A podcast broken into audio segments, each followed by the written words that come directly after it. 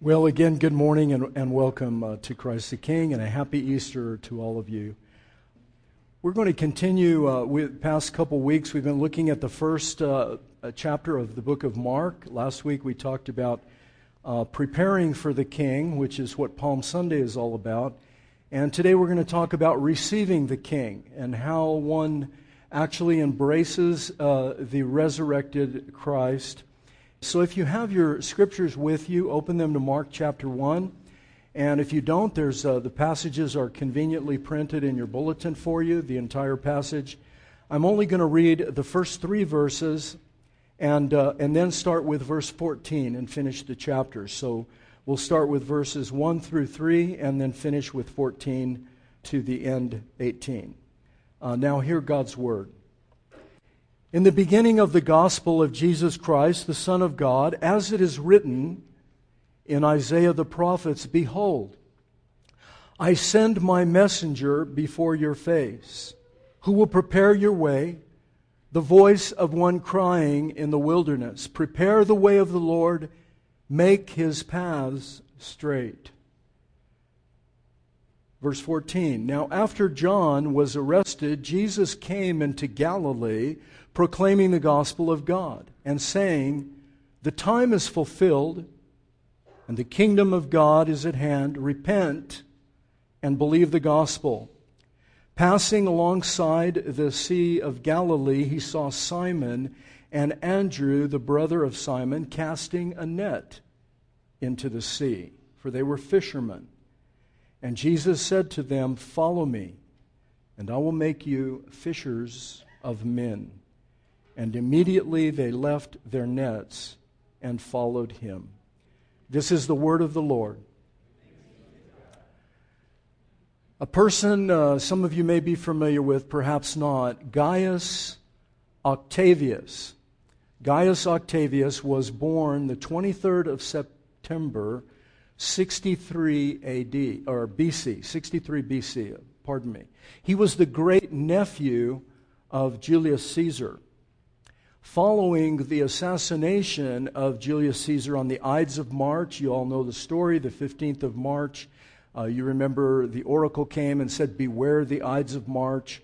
And uh, the friends, some of his closest friends, came and stabbed uh, uh Julius Caesar and uh, killed him. And the famous phrase, Et tu, Brute, my friend, are you also uh, one of the assassins? You also, Brutus. Uh, with the assassination of Julius Caesar became, uh, began a time of about 15 years, more or less, of internal strife within the Roman Empire.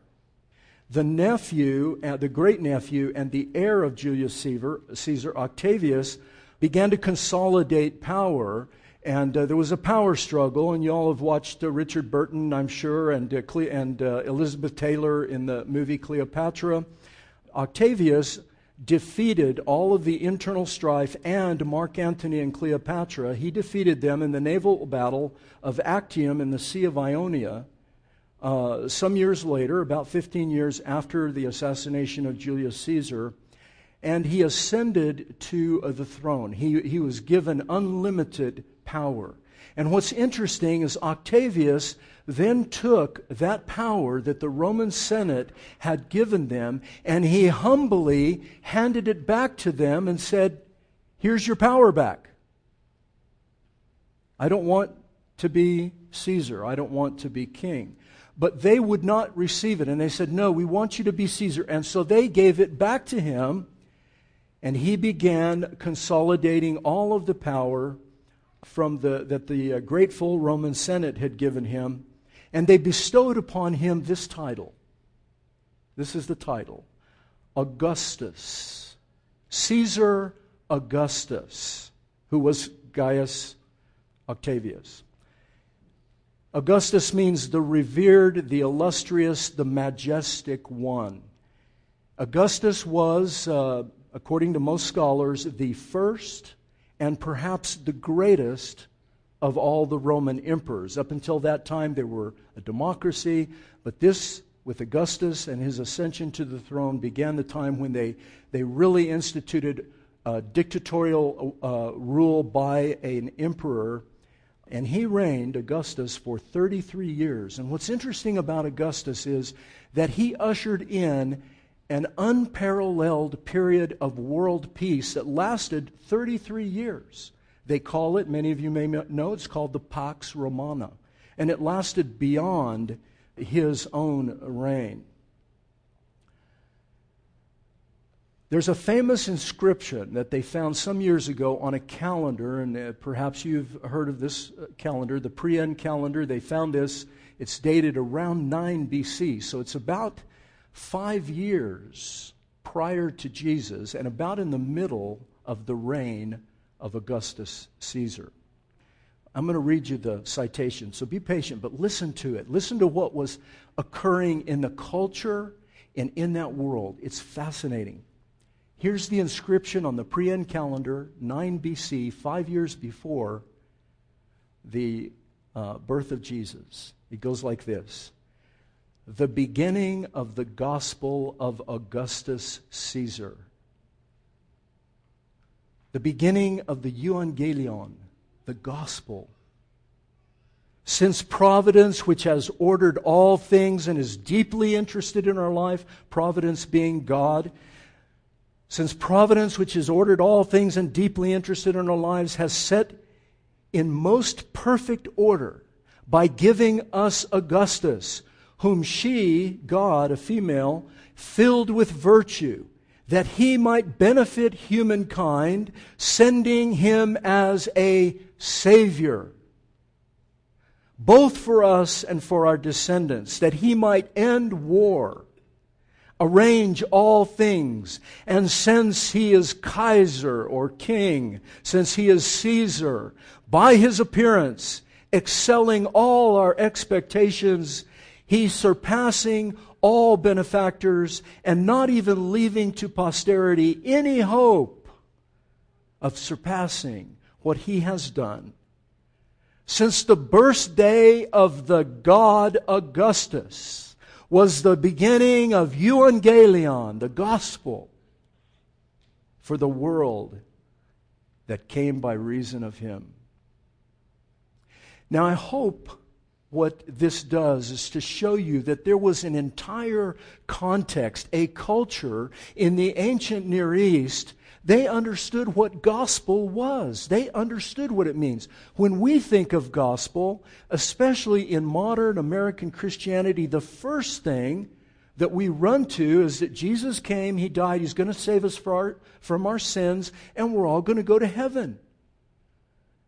But it's very interesting as you actually read the four Gospels, when you read the Gospels that are in our Bible, there is no explanation whatsoever as to what a gospel really is. It's just assumed because everybody understood what a gospel was. And so l- let me just give you this, and then we'll begin getting into what, what we must do to receive the King. We looked at preparing ourselves for the King. What do we do to receive the King? A gospel a gospel is not, listen to what it's not. It is not teaching, although it does contain teaching. Teaching is embedded in the gospel. Uh, it's not instruction. It's not go do this and go do that, although there are some instructions in the gospel.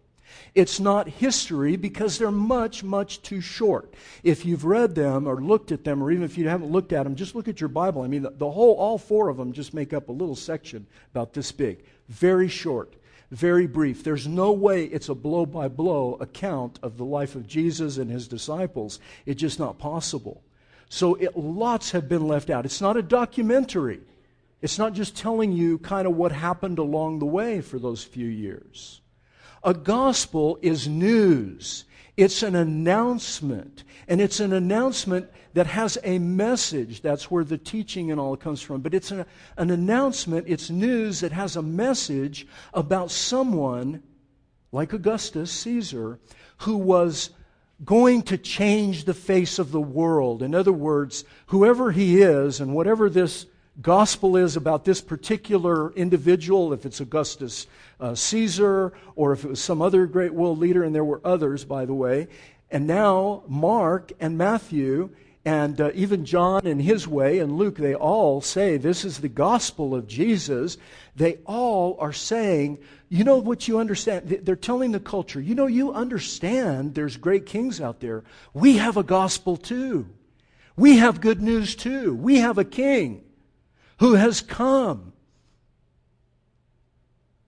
And so the question becomes how do you receive the king? Well, this is his message briefly.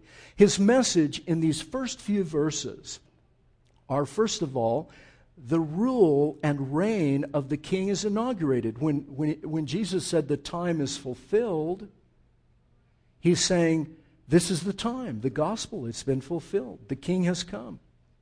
Then, renewal of all creation. He says the kingdom of God is at hand. In other words, with the coming of the king, all of creation was going to be renewed. Now, I know a lot of you are thinking, oh man, uh, maybe he didn't see the 21st century news. Have you looked at how terrible the world is? Yes, we understand that it's terrible. But there's also something here that wasn't there before that has the power and has, in fact, changed the face of the earth he says there's going to be a reversal of the curse, the original curse that came on mankind in the Garden of Eden for disobeying God. A reversal. Jesus goes into the wilderness. We didn't read that section, but you can read it later. He goes into the wilderness. He's tempted by Satan. He's with the wild animals. There's a reversal of the curse. Jesus doesn't go into a garden, he goes into the wilderness, but he fights the same serpent and he conquers him. And then Mark introduces a revolutionary relationship. A revolutionary relationship. This is in the verses we read 15, 16, 17, and 18.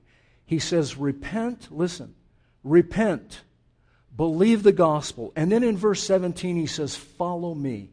Repent, believe the gospel, follow me. And that's what we're going to look at this morning. Those three headings repent, believe the gospel, follow me. Last week we looked at how do you prepare for the king. And what, what we said last week is God has asked us in the first chapter of Mark, especially and in other places, He said, Take an outer look. Look at the world around you. See how broken it is? You see how messed up it is? Take an outer look. Face the reality. The world is a mess. People are a mess. Then He says, Take an inner look. Look inside. Look in your own heart and recognize that you indeed are a mess. Some of us go through life thinking, you know, I'm a pretty good person. And we do. We measure ourselves, the Apostle Paul said, we measure ourselves by ourselves. In other words, we compare ourselves with one another. But we dare not lift our eyes up and compare ourselves to Almighty God. We dare not lift our eyes up and compare ourselves to Jesus. And we dare not lift our eyes up and even compare ourselves to some of the great people that have lived in the world a much better life than you have. But we will look around very carefully and try to find somebody that's a little bit worse than us. So I'm not as bad as him. I'm not as bad as her. And that isn't the measure by which we are going to be judged at the end of the day. We're going to be judged according to God's standards, not ours. It's a terribly frightful thing. And so he says, Take an inner look. Look inside. Do you see that? What are you going to do about that? And then last week I said the way that you, that you deal with that is by looking to the King, the King who came down. Only the gospel of Jesus Christ, of all the religions in the world. I told you over the past few weeks, basically there are only two religions in the world. I know there's thousands, I know. But there are really only two because every single religion in the world, without exception, says here's the way you get to God. Here's how you do it. Live a good life. Keep some moral standards. Keep these rules. Follow these things. Do this, do that. And then if you do them well and you're sincere and you really believe it and you really know, you know, then maybe the God, whoever God is, he, she, it, or them, whatever they are, maybe they'll accept you if you've done well enough. But only authentic historic Christianity. I'm not talking about some of the aberrations of Christianity. I'm talking about historic, authentic Christianity. Only that religion of all the religions says, Me for you. God says, I will give myself for you. I will give my son for you. And that's what we're looking at today. How do you receive the king? Well, let's look at it very quickly here. The first thing he says in verse 15 is repent. He's talking about repentance. He's talking about a life of humility, a life of brokenness, a life of spaciousness that you don't wear all of your feelings out on your sleeve and touchy about every little thing. Uh, our culture today is one that can be characterized. When they write history books in years to come, they're going to say that the end of 20th century and first half of 21st century were an age of moral outrage. Everybody's outraged about everything, including some Christians. Outraged. Anger venom, hatred, racial hatred. We thought we did away with it in the 60s. It's not gone. Violence, unbelievable violence against innocence. And yet, at the same time, we pat ourselves on the back and our say how technically advanced we are, and we take selfies.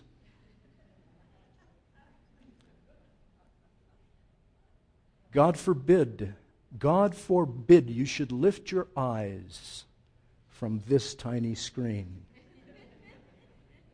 Because what you will see will break your heart. Repentance. A life of humility, a life of brokenness, looking at ourselves. Jesus says, Repent. Do you know those of us that we, we uh, claim to be Reformed Christians? We love the Reformation and we love Martin Luther, but I don't know if any of, I don't know if any of us even read, read the 95 Theses that, that Luther nailed up on the wall in Wittenberg. I don't know if anybody's even read them. Do you know what the first one is? Some of you do, but do you know what the very first thesis is? Listen. When our Lord and Master Jesus Christ said, Repent, he willed the entire life of believers to be one of repentance. Luther is saying that Christian, that repentance for the Christian is daily. It's a lifestyle. Sometimes it's momentary. It's not something that you do. It's a, a, one time. It's a lifelong struggle with who you are, your sin, the, the, the sin that so easily, the writer of Hebrews says, so easily it besets us. And so what what, what Luther is saying is repentance is not some system, listen, uh, of, of sacramental observances where, you know, you go to the church and you tell the priest or me, in fact, I'm thinking of doing this because it's a great idea. You should have to come to the church and tell me all your sins. Right. And we're going to get a little box. I'm going to stand on one side of the box, you get in the other. And there's going to be a drawer between. And you're going to tell me your sins, and I'm going to tell you what you have to do to get forgiven, and then you're going to have to give me some money. Depending on how much you put in that little drawer and push it to my side, that's how much you get forgiven. Well, we laugh at that, but that's exactly, exactly what Luther was dealing with. The medieval church had turned repentance and the receiving of forgiveness from Almighty God into an economic transaction. And what that says is, you for me, you people, you low people, God is saying, they're giving the message to people, ordinary people like us, you have to pay, you have to do, you have to be perform.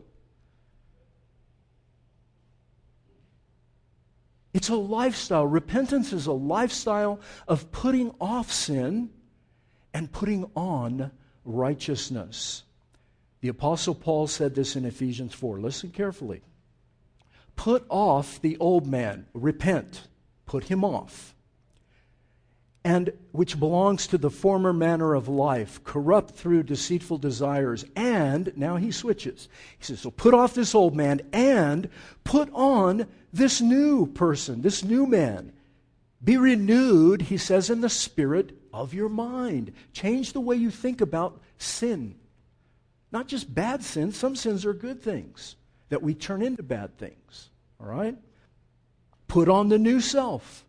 In other words, turn towards God. So repentance Listen, folks, this will, if you just listen for a few minutes, this can revolutionize your life. When I learned this, my whole Christian life changed because I quit trying to earn God's favor. I can't. He found me in a gutter. And I know He's found many of you in a gutter. Or maybe He's found you not in a gutter of sin, maybe He's found you in a gutter of self righteousness. How would you like that? The people Jesus found in the gutter of adultery, he quickly forgave. Hey, you're forgiven. People he found in the gutter of self righteousness, he was harsh with them. He said, You can't come to me because your self righteousness prevents you from coming to me. You think you're better than everybody else. I tell you this the prostitutes and the wine bibbers and the tax collectors will go into heaven before you. Self righteousness was impossible to forgive. So, oh, God can do anything. He can't forgive self righteousness, and He won't. Repentance is turning away from those things you know are enslaving you and turning towards the one you know has the power to break the chains of slavery. As a pastor, when I talk to people and they tell me all this stuff and then they say the word but, you with me? La di da di da di da di. But I know that everything that they've said before that is just a bunch of baloney. Because now they're going to tell me the really true thing. You know, these people were really bad at me at work, and they did this and that to me, and my wife left me, and my husband cheated on me, and, uh, you know, I caught my children using drugs, and I, they lied to me, and they did this and this. But, well, then you don't care about any of that. Now I'm going to get to hear about what you really care about you. Isn't that true? I know because that's what I do when I go talk to my counselor. Just after church today, I have a meeting with her, and she's going to prescribe more drugs for me. Cause, um, so, so you, you understand that self righteousness will kill us, and repentance makes us face our self righteousness, makes us face our particular sins, makes us face our angers, our weaknesses, whatever it is. And we're to to recognize them, we're to embrace them. Uh, Steve Brown used to say, kiss the demon on the lips. You know, get, get in there, look at it for real, and say, yeah, I get it. And then turn to the one who can fix it. If repentance is one sided, and look, I know that I'm, I'm probably speaking to half of you, if not more, in this room, because I'm that way too. If your Christian life is distilled down into you just trying to do away with sin and stop and quit doing this and stop doing that and quit doing this and quit doing that. It, it, Christianity is going to wear you out in about. Now, about five, six seconds is about all we can last. We can't last with that kind of burden on us. I got to do this and I got to do this and I got to stop that. No, you have to do what Thomas Chalmers said. When you repent and turn away from your sin, the old Puritan Thomas Chalmers wrote a wonderful sermon called The Expulsive Power of a New Affection. I've shared it with many of you. If you, if you, if you have any time this afternoon, I know it's Easter, look it up online, download the PDF. It's free. He's dead. He doesn't have a copyright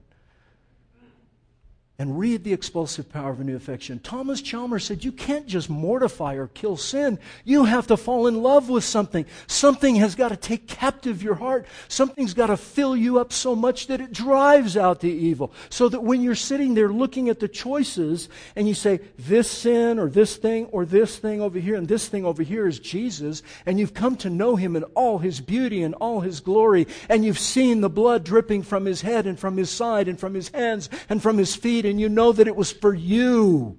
Not in an abstract sense, but for you. That on the cross he cried out your name. That he bled and died for you. When you know that, when you know that he went into the darkness of a grave so that you never would have to see the inside of a grave. When you know that, and that becomes part of the fabric and fiber of your life, and you see Him growing and growing in beauty and glory, and you fall daily more and more in love with Him. It's not one time thing, it's a whole lifetime. Follow me. It's a whole lifetime, He said. Repentance and faith, believing and embracing. And when you fall, when you fail, when you make the biggest mess you can imagine, everybody will forsake you. He will never forsake you. Do you know that? You turned to him after I, I ran away from him for 10 years. I wrecked my marriage. I ruined my children. I ran away from him for 10 years. And when he finally slapped me a couple times and got me back over here and straightened me out, I, I mean, who does that? Who does that? Nobody. He does it.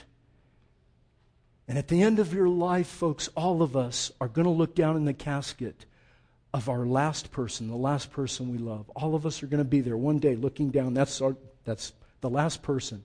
I'm all that's left.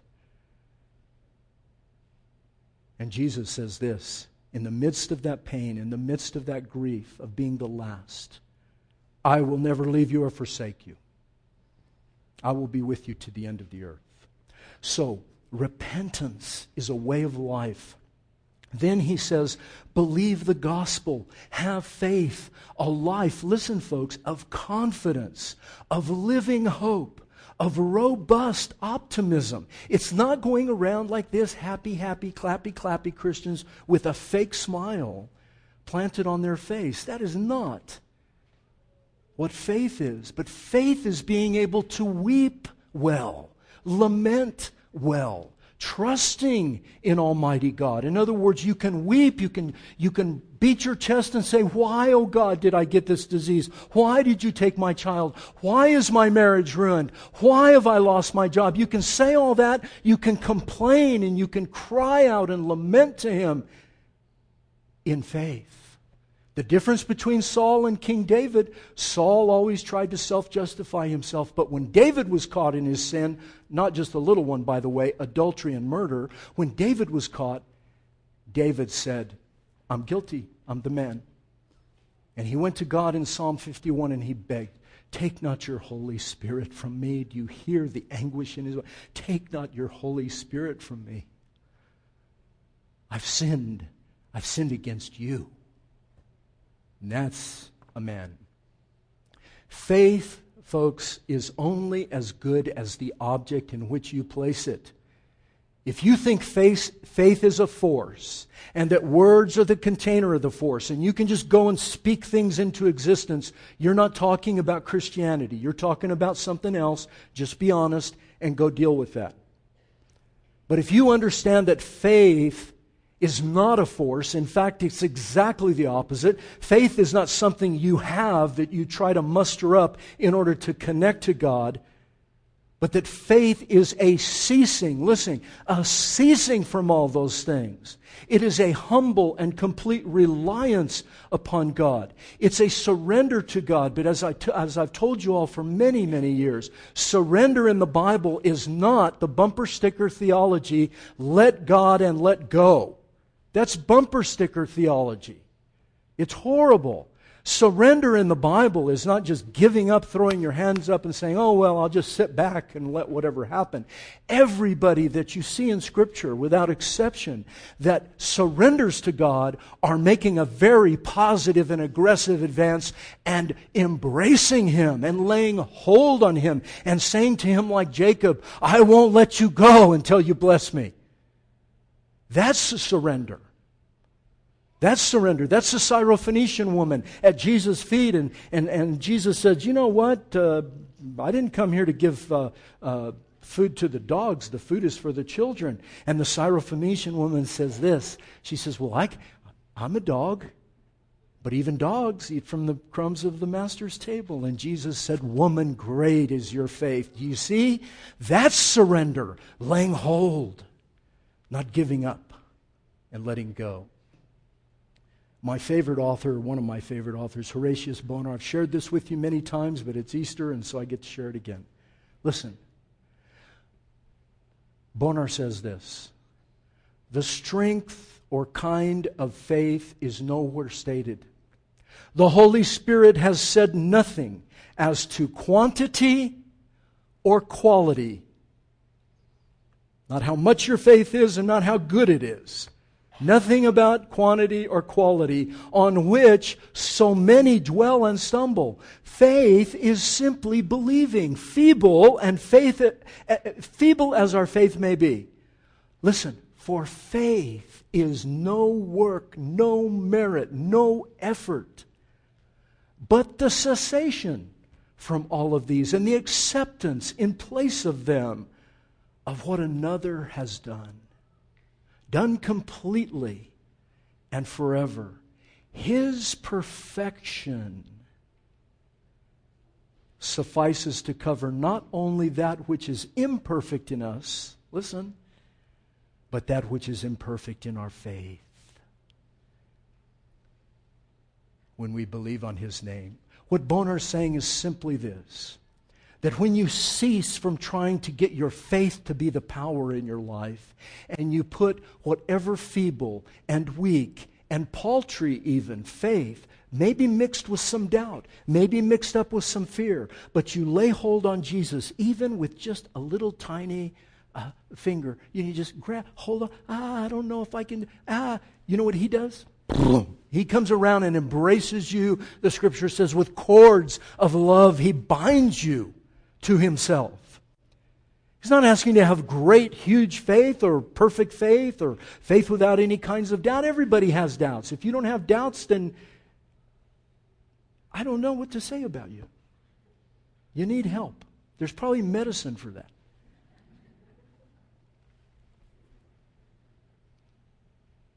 Nicholas of Cusa, one of, one of these old, great old first millennia guy said this. Listen, it's beautiful. When all my endeavor is turned towards you, because all your endeavor is turned toward me, when I look unto you alone with all my attention, nor ever turn aside the eyes of my mind, because you enfold me with your constant regard, when I direct my love toward you alone, because you who are love's self has turned your love toward me alone, then I'm at rest. Do you see? When I put all my endeavor to you, knowing that you have put all your endeavor to me, now that's real faith. So, very quickly, how do you follow me? In verse 17, he goes and he finds Peter, and then, you know, he, in the story, he finds other people. He says to them in 17, Follow me. And it says, immediately they left their nets, which meant they left their past life. They went, it was all or nothing. It's not like, okay, you can fish part time and follow me. You can have a second job and follow me. There's no, I want all of you.